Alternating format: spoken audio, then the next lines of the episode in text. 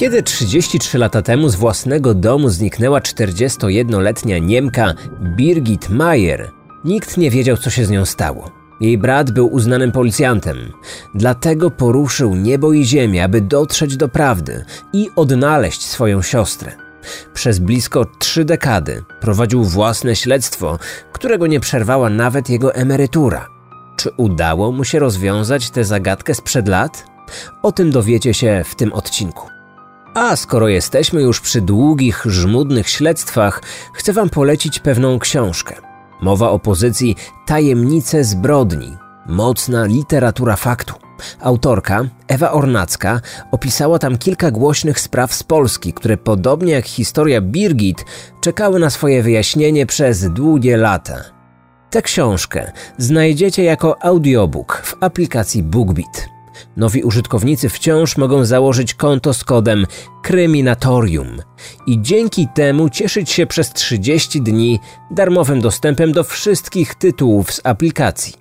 Na BookBicie, który jest partnerem naszego dzisiejszego odcinka, poza audiobookiem Tajemnice Zbrodni, znajdziecie także wiele innych ciekawych tytułów.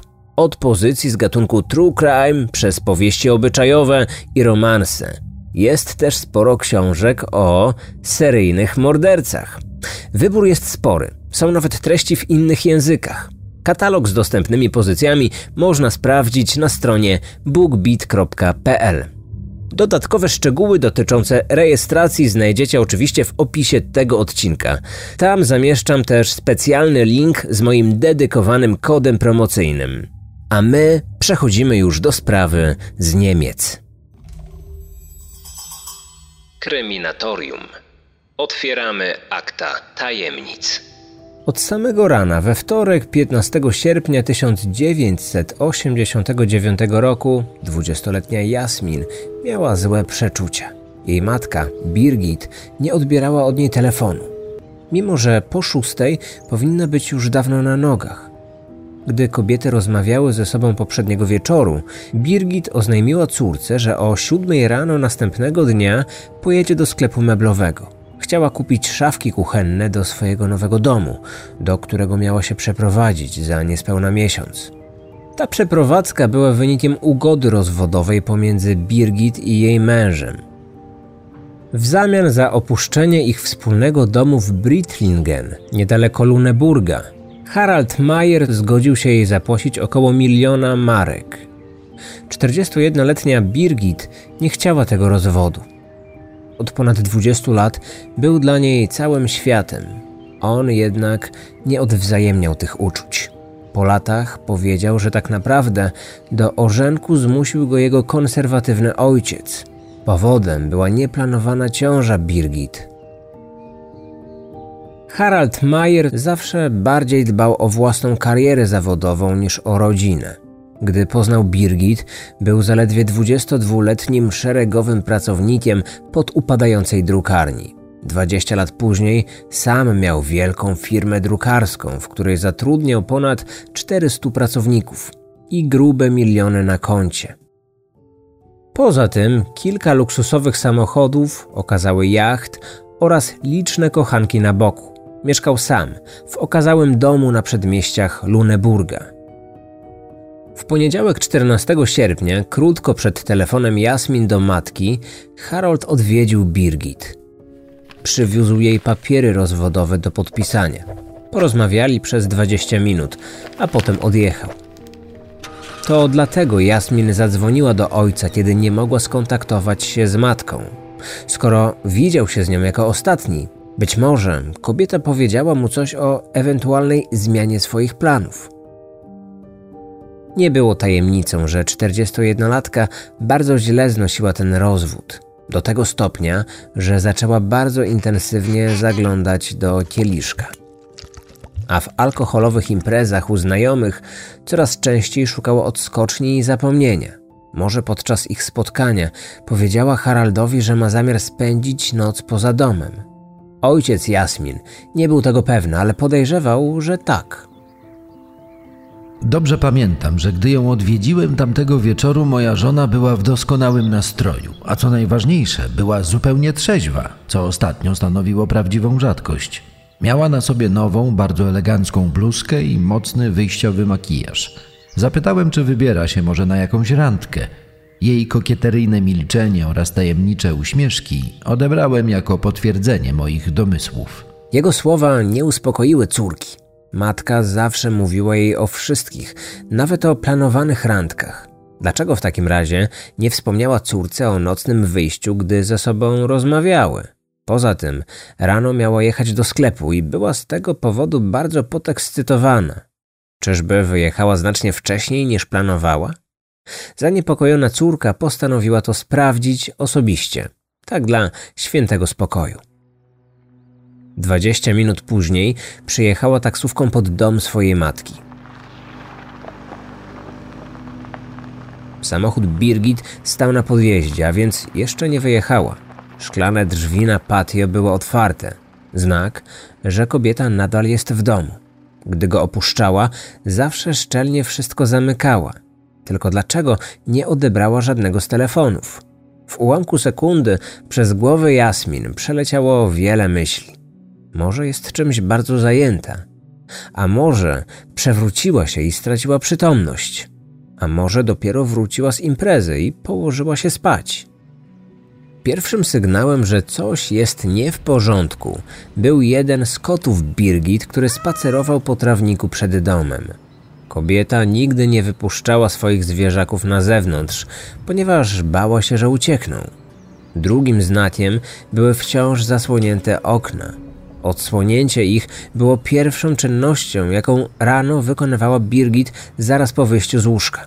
Tymczasem sypialnia była pusta.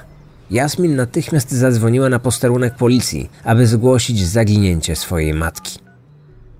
Chwilę później dwudziestolatka wykonała telefon do oddalonego blisko 40 kilometrów Hamburga do swojego wujka. Nie tylko dlatego, że Wolfgang Zilaw był rodzonym bratem Birgit. Przede wszystkim dlatego, że od wielu lat zajmował się zawodowo podobnymi sprawami, ponieważ był szefem tamtejszego policyjnego wydziału kryminalnego. Kiedy nagle znika osoba dorosła, istnieją cztery możliwe przyczyny tego faktu. Pierwsza to tak zwane wyjście po papierosy, po którym człowiek nie wraca do domu przez kolejne 30 lat albo nawet nigdy.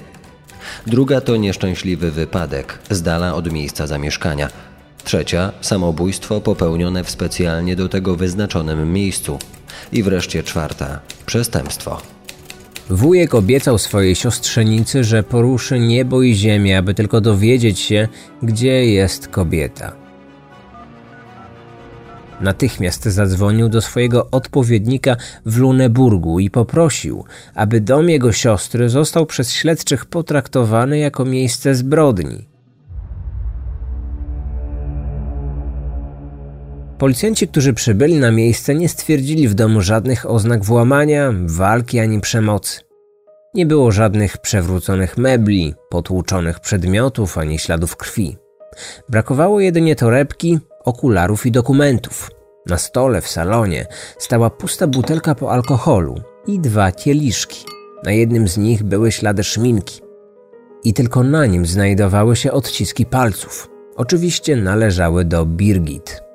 Drugi kieliszek był zupełnie czysty. Tak jakby osoba z niego pijąca robiła to w rękawiczkach. Choć Wolfgang upierał się, że jego siostra mogła zostać porwana, detektywi mieli swoje własne teorie. Jedną z nich była ucieczka, na przykład do Meksyku, ponieważ tam mieszkała jej dawna przyjaciółka. Gdy do niej zadzwoniono, stwierdziła, że od dłuższego czasu nie kontaktowała się z Birgit. Życiowy dramat zaginionej, związany z jej rozwodem i koniecznością wyprowadzki z jej rodzinnego domu, sprawił, że śledczy zaczęli się skłaniać do tego, że ta kobieta opuściła swoje miejsce zamieszkania, aby popełnić samobójstwo. Istnieją policyjne statystyki dotyczące osób zaginionych, którzy nigdy się nie odnajdują. I prawdę mówiąc, zdecydowana większość z nich nie padła ofiarą przestępstwa. Choć ich rodzinom wydaje się to zwykle nieprawdopodobne, zdarza się, że takie osoby po prostu nie chcą zostać odnalezione. Nie mieliśmy pojęcia, co zaszło w domu tej kobiety, dlatego musieliśmy sprawdzić wszystkie możliwości, nawet te, które jej rodzina uznała za absurdalne. Wolfgang robił co tylko mógł, aby wywrzeć jakikolwiek nacisk na lokalną policję. Wykorzystując swoją wysoką pozycję w policyjnych strukturach, wciąż dopytywał o postępy śledztwa. Sugerował nowe rozwiązania, podsuwał tropy do sprawdzenia. W odpowiedzi słyszał zwykle, żeby się nie martwił, bo detektywi mają wszystko pod kontrolą. Jak się miało później okazać, wszystkie te zapewnienia były tylko pustymi słowami. Tak naprawdę miały jedynie sprawić, aby Wolfgang dał im spokój, ponieważ w tym samym czasie policjanci mieli znacznie większe problemy na głowie. Cztery tygodnie wcześniej i 20 kilometrów dalej, w lesie państwowym Gerde, doszło w krótkim odstępie do dwóch podwójnych zbrodni. Na leśnych ścieżkach zginęły dwie pary. Policjanci podejrzewali, że było to dzieło seryjnego zabójcy. Na podstawie zeznań świadków sporządzono jego portret pamięciowy oraz wyznaczono wysoką nagrodę za wskazanie sprawcy. A mimo to sprawa, którą bardzo interesowały się niemieckie media, wciąż stała w miejscu. Zbrodnie z lasu Gerde wstrząsnęły lokalną społecznością. Ludzie wpadli w panikę, a dziennikarze nie pozostawili na policji suchej nitki. Wytykano detektywom błędy i nieprofesjonalne prowadzenie śledztwa. Wkrótce wybuchł dodatkowo ogromny skandal, kiedy okazało się, że druga para z lasu zginęła dokładnie w chwili, gdy policjanci przeszukiwali pierwsze miejsce zbrodni, zaledwie kilkaset metrów dalej. A mimo to żaden z nich nie usłyszał kilku wystrzałów z broni palnej zabójcy. Wolfgang z doświadczenia wiedział, że tak głośne zbrodnie, zwłaszcza te wciąż niewyjaśnione, zawsze skupiają na sobie całą uwagę policji. Więc gdy okazało się, że śledczy odłożyli sprawę zaginięcia jego siostry w kąt, uznając, że w tym wypadku nie doszło do popełnienia przestępstwa, specjalnie go to nawet nie zdziwiło. Tym bardziej, że policja definitywnie wykluczyła, aby zniknięcie tej kobiety było w jakikolwiek sposób związane z zabójstwem z lasu Gerde.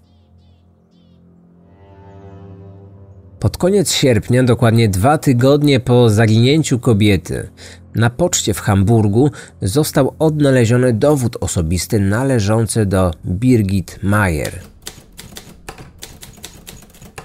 Dokument dotarł do głównej placówki pocztowej wraz z listami wyciągniętymi ze skrzynki w północno-zachodniej części miasta. Policja ustaliła, że musiał zostać do niej wrzucony dzień wcześniej. Po przebadaniu dowodu okazało się, że były na nim wyłącznie odciski palców zaginionej. Śledczy natychmiast uznali, że znalezisko było znakiem życia od poszukiwanej kobiety. Jej córka była całkowicie odmiennego zdania. Do chwili znalezienia dowodu wciąż wierzyła, że jej matka wróci do domu. Nagle stało się dla nich jasne, że prawdopodobnie tak się już nigdy nie stanie. Podobnego zdania był także jej wujek. Uważał on, że dowód wrzucił do skrzynki porywacz jego siostry.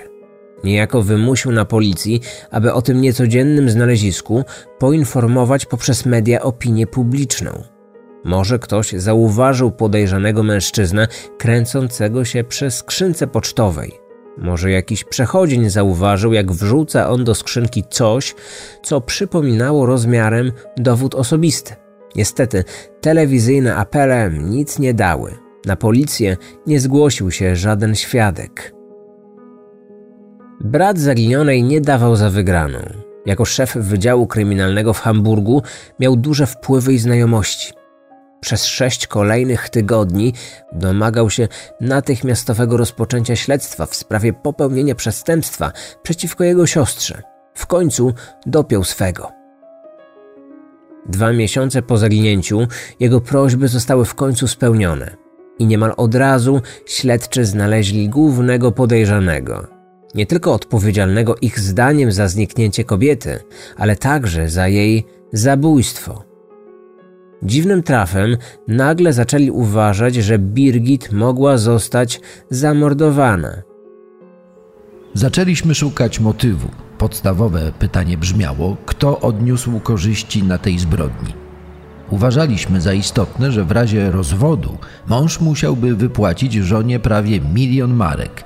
To był bardzo ciekawy trop, za którym warto było podążyć, aby znaleźć motyw. A co jeśli wolał ją zabić, żeby zaoszczędzić te pieniądze? Harald Mayer został wezwany na przesłuchanie. Przepytywano go około 8 godzin. W pewnym momencie rozmowa z policjantami przerodziła się w otwartą awanturę, podczas której mąż zaginionej zaczął być wprost oskarżany o dokonanie zbrodni. Śledczy próbowali zmusić mężczyznę do przyznania się. Harald nie dał się złamać. Uparcie powtarzał to, co tuż po zaginięciu swojej żony powiedział córce.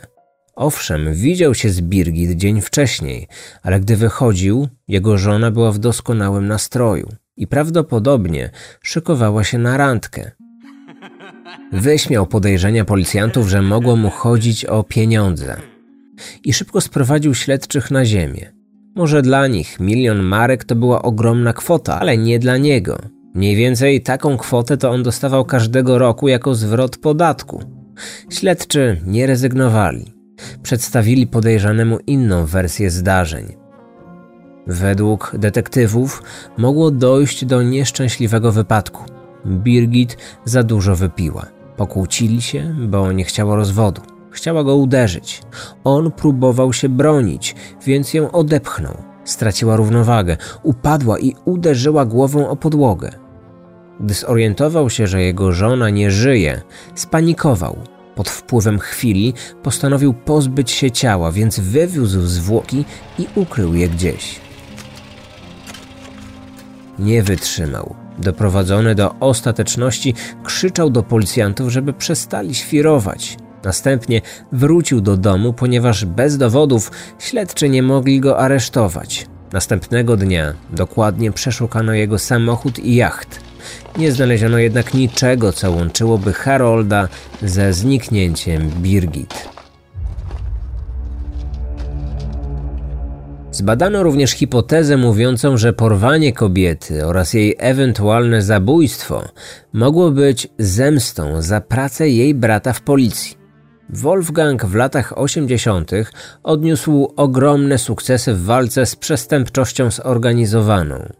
Jego zespół rozbił kilka najgroźniejszych gangów w Hamburgu, co bardzo szeroko komentowano wówczas w niemieckiej telewizji. Ale i w tym przypadku nie znaleziono żadnych powiązań. Wydawało się, że policja robi wiele, aby odkryć prawdę o tym, co się wydarzyło. A mimo to jej brat wciąż miał wrażenie, że policja nie robiła wszystkiego. Co więcej, czuł z ich strony otwartą wrogość do jego osoby. Wyczuwało się, że z jednej strony dużo robią i tylko źle to idzie, ale z drugiej strony, za każdym razem, kiedy ich o coś pytałem, zawsze odbierali to jako moją ingerencję w ich śledztwo. Wciąż karmili mnie frazesami: spokojnie, znajdziemy pana siostrę. Chciałem, żeby robili więcej, żeby byli otwarci na wszystkie tropy, żeby dotarli do osób, które mogły coś wiedzieć. Wolfgang wciąż starał się pomagać śledczym, ale czynił to w taki sposób, aby policjanci nie byli tego świadomi. Nie chciał ich jeszcze bardziej nastawiać przeciwko sobie. Nie informując ich o tym, zgłosił się do popularnego niemieckiego programu telewizyjnego, coś na wzór naszego magazynu 997. Po emisji odcinka poświęconego tej sprawie, policjanci z Luneburga odebrali ponad 100 zgłoszeń. Jedno z nich wydawało się być wyjątkowo interesujące. Koleżanka zaginionej zadzwoniła do nich z ważną informacją. Jakiś czas wcześniej Birgit opowiedziała jej, że na imprezie u swoich sąsiadów poznała pracującego u nich blondwłosego ogrodnika. Mężczyzna miał być kochankiem swojej pracodawczyni, ale bardzo podobał się także Birgit. Do tego stopnia, że dzień przed swoim zaginięciem zadzwoniła ona do swojej koleżanki ponownie. Tym razem, aby pochwalić się, że idzie na randkę z ogrodnikiem i zrobi wszystko, aby odbić kochanka swojej sąsiadce. To był ważny trop, na który wszyscy czekali. Po sprawdzeniu okazało się, że ten 40-letni ogrodnik nazywał się Kurt Werner Wiśman a jego policyjna kartoteka od dawna pękała w szwach. Pochodził z patologicznej rodziny i jako dziecko trafił do rodziny zastępczej. W młodości leczony psychiatrycznie. Opisywany przez lekarzy jako niezwykle agresywny i narcystyczny. Zanim osiągnął pełnoletność, za kilka napadów na kobiety trafił do zakładu poprawczego dla młodzieży, z którego uciekł. W roku 1970 został skazany na 5,5 roku więzienia za napad i zgwałcenie autostopowiczki. Wiśman został wezwany na przesłuchanie. Przybył na nie w skórzanych rękawiczkach. Poproszony, aby je zdjąć, odmówił. Tłumaczył, że ma grzybice. Śledczy pozwolili mu w nich pozostać. Zapytany o swoją znajomość z Birgit, przyznał, że kilka razy spotkał ją na imprezie u ludzi, dla których pracował jako ogrodnik. Opisał ją jako wiecznie pijaną i próbującą go za wszelką cenę poderwać. On jednak nigdy jej nie ulegał, ponieważ miał kochającą żonę, której nie chciał zdradzić. Najbliższy kontakt z Birgit miał wtedy, kiedy po jednej z imprez odprowadził ją do domu. Według jego własnych słów, kobieta była tak pijana, że nie mogła iść. Pomógł jej, biorąc Birgit na ręce. Wniósł ją do domu i położył do jej łóżka. Na nic więcej nigdy sobie nie pozwolił. Policjanci uwierzyli w każde jego słowo i puścili go wolno. Tylko Wolfgang miał co do niego złe przeczucia.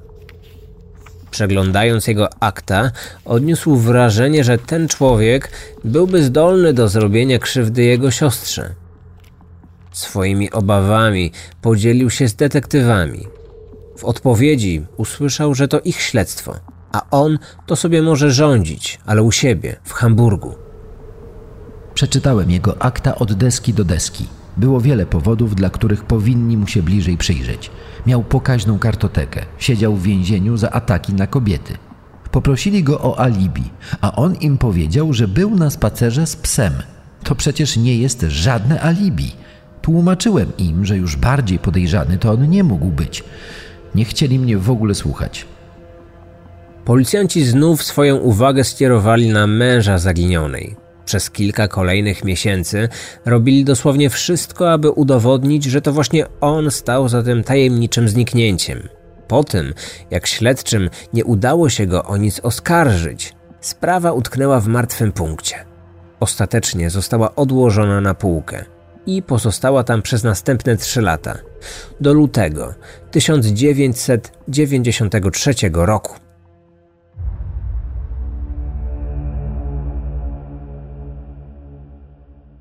Sytuacja zmieniła się, gdy nowym nadkomisarzem Wydziału Kryminalnego Policji w Luneburgu został Klaus Werner.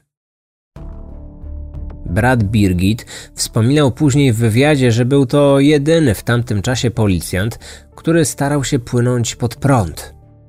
Wolfgang skontaktował się z nim i przedstawił swój własny punkt widzenia na temat zaginięcia jego siostry. Po zapoznaniu się z całą sprawą, Werner od razu stwierdził, że zdecydowanie więcej poszlak wskazuje na Wiśmana niż na męża zaginionej. Nadkomisarz, choć miał na głowie bardzo trudną i tajemniczą sprawę seryjnego zabójcy z lasu Gerde, niejako wymusił na prokuraturze okręgowej ponowne wznowienie śledztwa. W tym razem nie w sprawie zaginięcia, ale zabójstwa. Głównym podejrzanym po raz pierwszy stał się Wiśman. Trzy i pół roku po tajemniczym zniknięciu żony bogatego biznesmena, prokuratura wydała w końcu nakaz przeszukania domu, posiadłości, miejsca pracy oraz wszystkich samochodów należących do człowieka podejrzanego o przyczynienie się do zaginięcia kobiety. Policjanci zjawili się w jego domu 24 lutego 1993 roku. Na miejscu osobiście dowodził nimi nadkomisarz Werner. Drzwi otworzyła mu żona Wiśmana. Kobieta grzecznie poinformowała, że jej mąż jest w pracy, ale powinien wrócić lada moment. Nadkomisarz uważał, że osoba podejrzana powinna być obecna w trakcie przeszukania domu, więc postanowił cierpliwie poczekać. Gdy po godzinie Wiśman nadal nie pojawiał się w domu, nadkomisarz postanowił go pospieszyć. Aby to zrobić, po prostu do niego zadzwonił. Poinformował, że policja jest już w jego domu. że Wiśman jest podejrzany o popełnienie poważnego przestępstwa i za chwilę rozpocznie się przeszukanie całej posiadłości. Na koniec dodał, że woleliby to zrobić w jego obecności, więc uprzejmie poprosił gospodarza o jak najszybszy przyjazd. Wiśman oczywiście zapewnił, że będzie za niespełna 10 minut. Mówił, że jest już w drodze. Policjanci odczekali te 10 minut, później kolejne i jeszcze następne. Po dwóch godzinach wszyscy zdali sobie sprawę, że podejrzany już nie przyjedzie do swojego domu. Wiśman uciekł, czym tylko potwierdził, że podejrzenia brata Birgit były słuszne. Podejrzany o popełnienie morderstwa w trakcie przeszukania jego domu musi być pod kontrolą policji. To podstawowa sprawa, przecież to logiczne. Nie rozumiem, dlaczego nie wysłali kogoś do jego pracy, aby tam go przypilnować. Przecież to był potencjalny zabójca, może nawet seryjny. A oni do niego zadzwonili i poprosili o przyjazd. To się w głowie nie mieści. Gdyby moi ludzie postąpili w taki sposób, natychmiast bym ich zwolnił. Podczas przeszukania funkcjonariusze trafili na zamknięty na klucz pokój. Mieścił się na strychu, a jego drzwi były obite dźwiękoszczelnym materiałem. Zdaniem żony podejrzanego, tylko Wiśman miał do niego dostęp. Policjanci nazwali go sekretnym pokojem. Aby się do niego dostać, wyważyli drzwi. Z pozoru wyglądał jak zwykły pokój na poddaszu. Stolik, telewizor, kanapa, półka na książki. Jednak już wkrótce okazało się, że pomieszczenie zawiera w sobie mnóstwo ukrytych schowków i tajnych skrytek, a w nich wiele podejrzanych przedmiotów: broń, amunicja, kajdanki, liny, taśmy i łańcuchy. Poza tym sprzęt medyczny, taki jak strzykawki, igły oraz buteleczki ze środkami do obezwładniania ludzi. Była też kamizelka, jakiej myśliwi używają podczas polowań na leśne zwierzęta.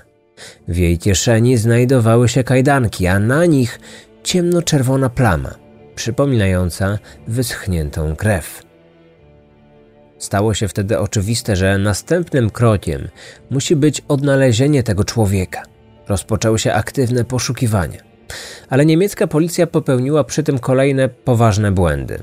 Choć wpisano go na listę osób poszukiwanych, przy jego nazwisku nie dodano jednak informacji, że jest on podejrzany o popełnienie przestępstwa kryminalnego. Nie wydano również ani listu gończego, ani nakazu aresztowania. Nie urządzono na niego policyjnej obławy. Te błędy dały o sobie znać już na początku marca. Wiśman został wtedy zatrzymany przez patrol drogowy do rutynowej kontroli. Policjanci z drogówki sprawdzili jego nazwisko w bazie danych. Otrzymali informację zwrotną, że zatrzymany kierowca jest osobą poszukiwaną. Wiśman szybko znalazł wytłumaczenie. Stwierdził, że kilka dni wcześniej wymknął się z domu, aby pojechać do swojej kochanki i że to jego rozhisteryzowana żona zgłosiła na policji jego zaginięcie, choć zostawił jej list, że wyjechał do pracy i niedługo wróci. Dodał, że właśnie jedzie do domu i gdy będzie już na miejscu, wyjaśni wszystko swojej żonie. Poprosił przy tym policjantów o dyskrecję i nieinformowanie swoich przełożonych, że właśnie go odnaleźli. Funkcjonariusze oczywiście się zgodzili. Ich zdaniem Wiśman miał poważne kłopoty w życiu prywatnym, ale przecież nie był przestępcą. Zdradzając własną żonę, nie popełnił zbrodni.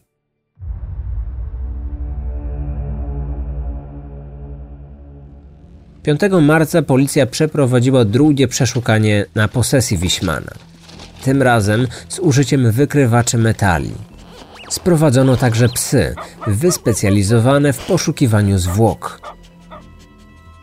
Sprawdzając hałdę usypanej ziemi, wykrywacz metalu oszalał. Okazało się, że w tym miejscu Wiśman zakopał samochód.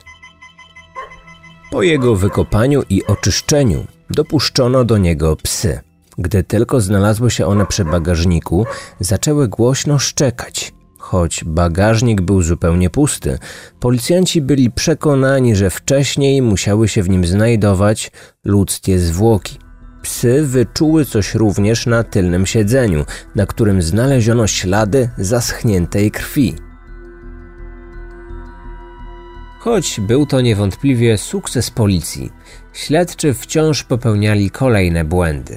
Jednym z tych większych było zrezygnowanie ze stałej obserwacji domu podejrzanego. Wiśman pojawił się w nim na Wielkanoc.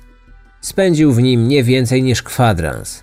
Zabrał kilka swoich rzeczy, a gdy wychodził z domu, żona zapytała go, co teraz zamierza zrobić. Odpowiedział jej, że lepiej dla niej, jeśli nie będzie tego wiedzieć. Kilka dni później na jednej z wiejskich dróg w okolicach miasta Heilbronn doszło do wypadku. Zderzyły się ze sobą dwa samochody. Na miejsce szybko przyjechała policja. Spisała protokół. Sprawdzono tożsamość kierowcy, który ten wypadek spowodował.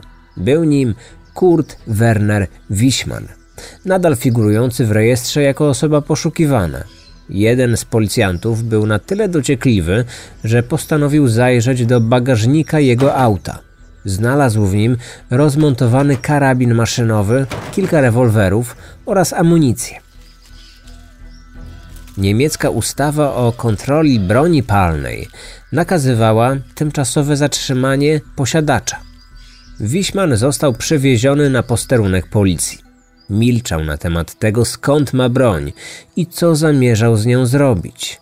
Jako, że nie miał on pozwolenia na posiadanie broni palnej, został aresztowany i przewieziony do więzienia w Heimsheim. Dopiero pięć dni później policja z Luneburga została powiadomiona, że poszukiwany przez nich mężczyzna znajduje się w areszcie. Nadinspektor Werner poinformował wtedy służbę więzienną, że wyśle po Wiśmana swoich ludzi, ponieważ ten człowiek może być odpowiedzialny za dokonanie zbrodni, ponieważ na terenie jego posiadłości znaleziono wiele niepokojących przedmiotów. I tu nastąpił kolejny błąd. Jeszcze tego samego wieczoru więzienny strażnik poinformował Wiśmana, że następnego dnia odwiedzą go policjanci z Luneburga, aby zadać mu kilka pytań związanych z przeszukaniem jego domu. Gdy rankiem do więzienia przyjechał nadinspektor Werner, żadnego pytania nie zdążył już zadać. Okazało się, że w nocy Wiśman powiesił się na pasku od spodni, którego nie zabrano mu chwili przyjęcia do więzienia. Dlaczego? Nikt nie potrafił odpowiedzieć na to pytanie. Nagle okazało się, że główny podejrzany odebrał sobie życie. Niemieckie prawo nie pozwala na to, aby osoby zmarłe były przedmiotem śledztwa kryminalnego. Nie można ich o nic oskarżyć, nie można za nic skazać. Cała sprawa została więc natychmiast wstrzymana, a kilka dni później całkowicie zamknięta z powodu śmierci podejrzanego.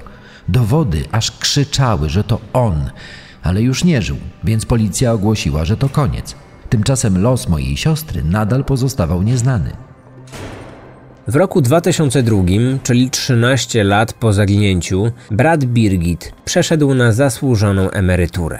Nie zamierzał jednak spocząć na laurach, zajmując się domowym ogródkiem lub podróżując po świecie wzorem innych niemieckich emerytów. Zamiast tego, Wolfgang przysiągł sobie, że zrobi wszystko, aby dowiedzieć się, co tak naprawdę spotkało Birgit. Swojej umierającej matce obiecał, że odnajdzie siostrę. W tym celu skrzyknął kilku kumpli, także emerytów jak on. Ale nie byli to zwykli emeryci. W skład jego drużyny weszli były szef Krajowego Urzędu Śledczego w Hamburgu, były policyjny psycholog oraz emerytowany prawnik wciąż mający dostęp do policji. Przez wiele lat drobiazgowo sprawdzali wszelkie tropy, szukali wskazówek, badali nawet najmniejsze ślady. Dziesięć lat później zespołowi Wolfganga zaczęło sprzyjać szczęście. Nowym szefem policji w Luneburgu został jego dawny kolega, Robert Kruse, który po zapoznaniu się ze sprawą zaginięcia postanowił się zaangażować. Na jego polecenie utworzono specjalną grupę śledczą o kryptonimie Iterum. To łacińskie słowo oznacza jeszcze raz lub ponownie. W skład grupy weszli także zdeterminowani emeryci. Brat Birgit wiedział, że takiej okazji nie może zaprzepaścić, bo już więcej może się ona nie powtórzyć.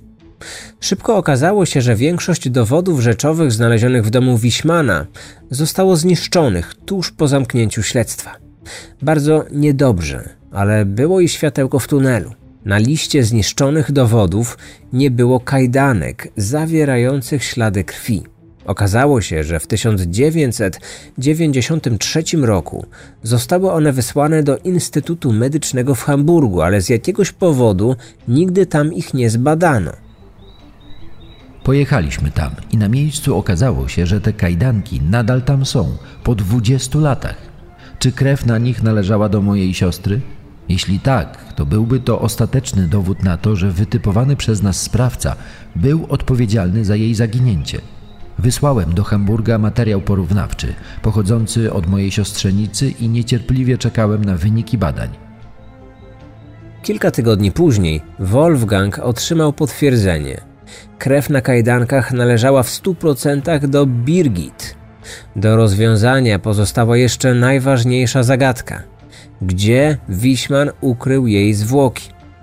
Wszyscy członkowie grupy przypuszczali, że ciało kobiety może być ukryte na terenie posiadłości sprawcy. Jeśli Wiśman zakopał tam samochód, w którym przewoził zwłoki, to dlaczego nie miałby tego samego zrobić z ciałem? Prokuratura okręgowa, choć bardzo niechętnie, latem 2017 roku wydała w końcu nakaz kolejnego przeszukania. Gdy ekipa przybyła na miejsce, okazało się, że sekretny pokój Wiśmana pozostał przez te wszystkie lata nietknięty. Nowy właściciel domu nigdy tam nie zajrzał, ponieważ nie miał kluczy do drzwi.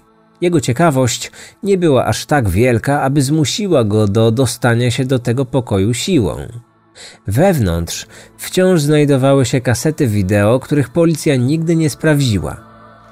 Okazało się, że Wiśman nagrał na nie telewizyjne programy kryminalne poświęcone zaginięciu Birgit. Ale to nie wszystko.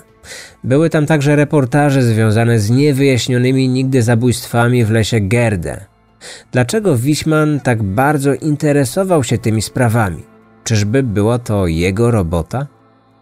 Wkrótce powiązań z lasem znaleziono więcej. Na terenie posesji wykopano ponad 400 różnych przedmiotów. W zdecydowanej większości były to części damskiej odzieży, okulary, buty, torebki. Była także lornetka oraz koszyk piknikowy. Dokładnie takie, jakie należały do ofiar z lasu Gerde, a których nie znaleziono na miejscu zbrodni. Na podstawie tych znalezisk śledztwo w sprawie dwóch podwójnych zabójstw z lasu zostało wznowione. Tym razem z Wiśmanem jako jednym z podejrzanych. Później w samochodzie jednej z ofiar znaleziono kilka włosów Wiśmana. Na razie policyjne śledztwo w tej sprawie nadal trwa. Ale to temat na zupełnie inny, nie mniej ciekawy odcinek. Wróćmy jednak do sprawy Birgit. Wszystkie niepokojące znaleziska świadczyły otwarcie o tym, że były właściciel tego domu mógł być odpowiedzialny za bardzo wiele innych zaginięć i zabójstw. Odkopane przedmioty udostępniono na stronie internetowej policji. Wiele z nich zostało rozpoznanych przez świadków oraz ofiary napaści, które miały szczęście przeżyć spotkanie z zabójcą. Jednak wciąż nigdzie nie było ciała.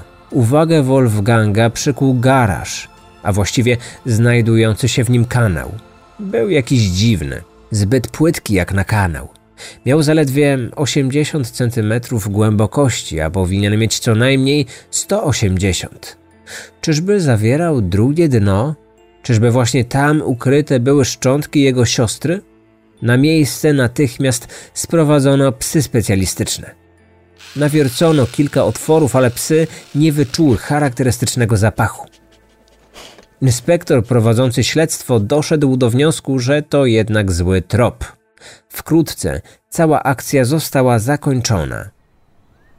Chcieliśmy odnaleźć ciało, ale nie udało nam się. Psy niczego nie wykryły. Wiedziałem jednak, że ja się tak łatwo nie poddam. Wolfgang nie odpuścił. Nie udało mu się jednak uzyskać kolejnego nakazu przeszukania. Skontaktował się więc prywatnie z właścicielem domu.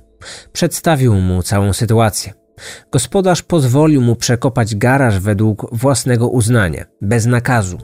Zapewnił nawet, że postara się o to, aby całej ekipie nie zabrakło gorącej kawy i ciastek. Mąż Birgit wynajął firmę wyspecjalizowaną w odwiertach i wykopach. Aby mieć pewność, że jej pracownicy swoją robotę wykonają należycie, zapłacił im trzykrotną stawkę i dołożył sporą premię. Datę prywatnych poszukiwań wyznaczono na 29 września 2017 roku. Nawiercono kilka nowych otworów testowych, aby sprawdzić, co znajduje się pod spodem. Nic, był tam tylko piach. Kopano więc coraz głębiej i nagle wyjęto z otworu coś, co przypominało patyk. Po jego dokładnym obejrzeniu okazało się, że była to kość strzałkowa, jak najbardziej ludzka. Później wyciągnięto kolejne kości. Natychmiast zadzwoniono po antropologa.